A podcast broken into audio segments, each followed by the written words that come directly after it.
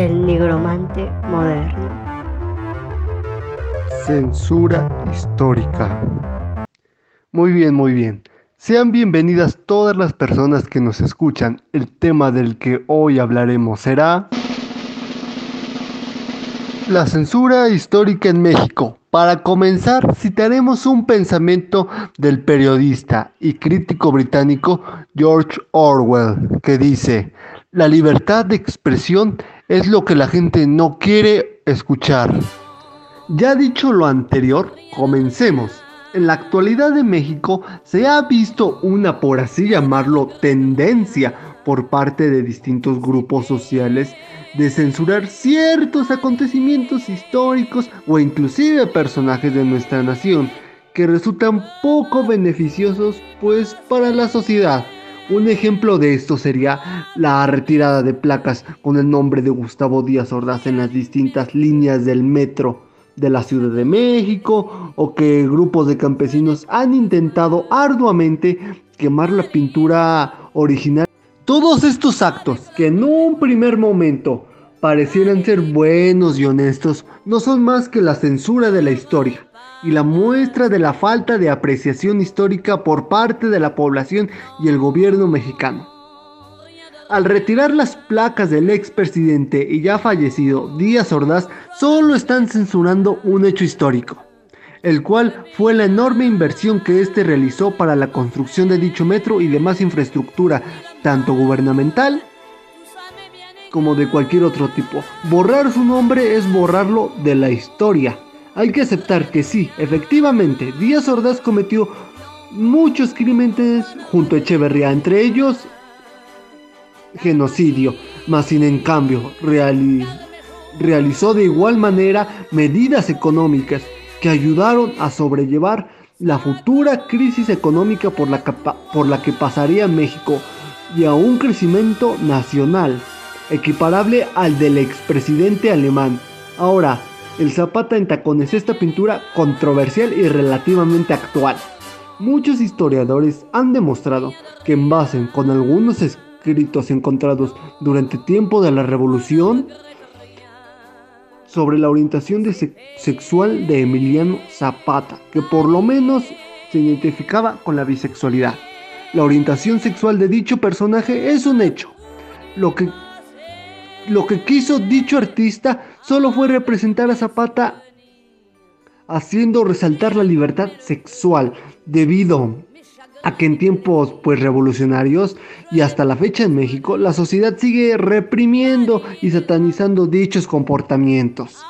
Prueba de ello son los campesinos que buscan destruir dicha pintura, campesinos que consideran la bisexualidad u homosexualidad en todo caso que es algo impuro, algo malo.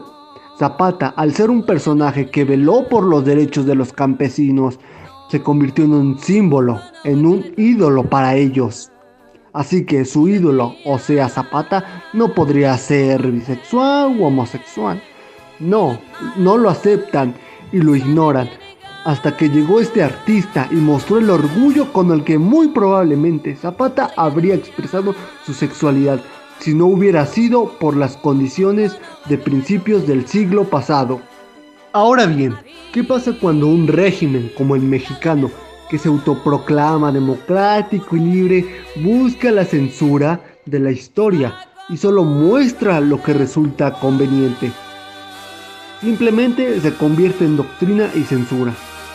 La verdad a medias sigue siendo mentiras. Hay hechos como el halconazo y lo de Canoa que el gobierno se apena y es mejor olvidar. En el caso del halconazo se busca la censura ya que el gobierno permitió la entrada de agentes de la CIA a territorio mexicano solo para matar a algunos manifestantes durante un periodo de la historia de México bastante sombrío.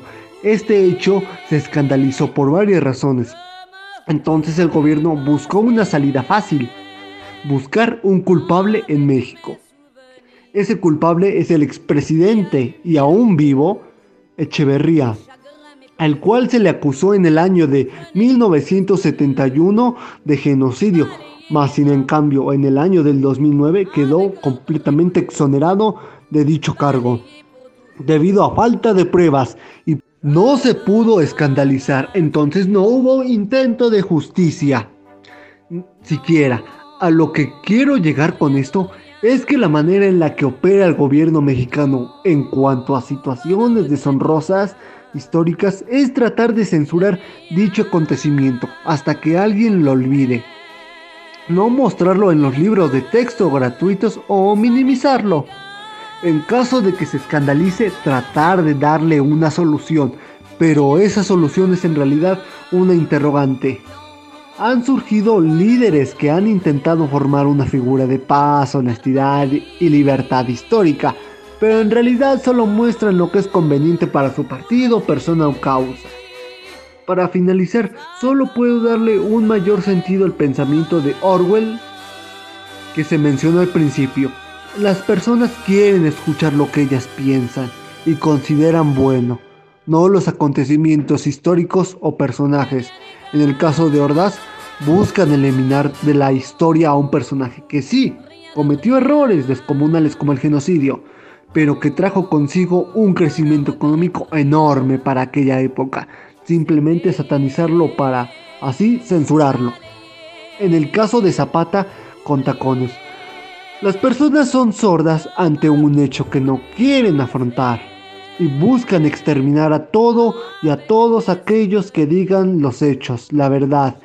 Y bueno, en el caso del gobierno, la verdad a medias sigue siendo mentira, simplemente la cuentan a su conveniencia, omitiendo hechos sumamente importantes. Porque sería mejor para todos hacer como que nunca existió. Ahora bien, la censura histórica es un mal que se ha escabullido de manera silenciosa, que limita a las personas de su conocimiento. Dicha censura la impone la sociedad y los regímenes que están gobernando sobre esta, ya que como diría Orwell, la libertad de expresión es algo que la gente no desea escuchar. A pesar de esa libertad, sea, una verdad o un hecho. Dicha libertad se ve oprimida por las doctrinas sociales o gubernamentales de la época, porque son consideradas malas o poco convenientes. Yo solo puedo decir que al juzgar un hecho o a una persona como historiador, solo se juzga como persona que hace cosas buenas o cosas malas, no como una persona mala o buena.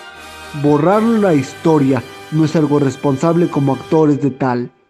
Bueno, siendo ya todo lo que tenía que decir sobre este tema, solo me despido diciendo gracias.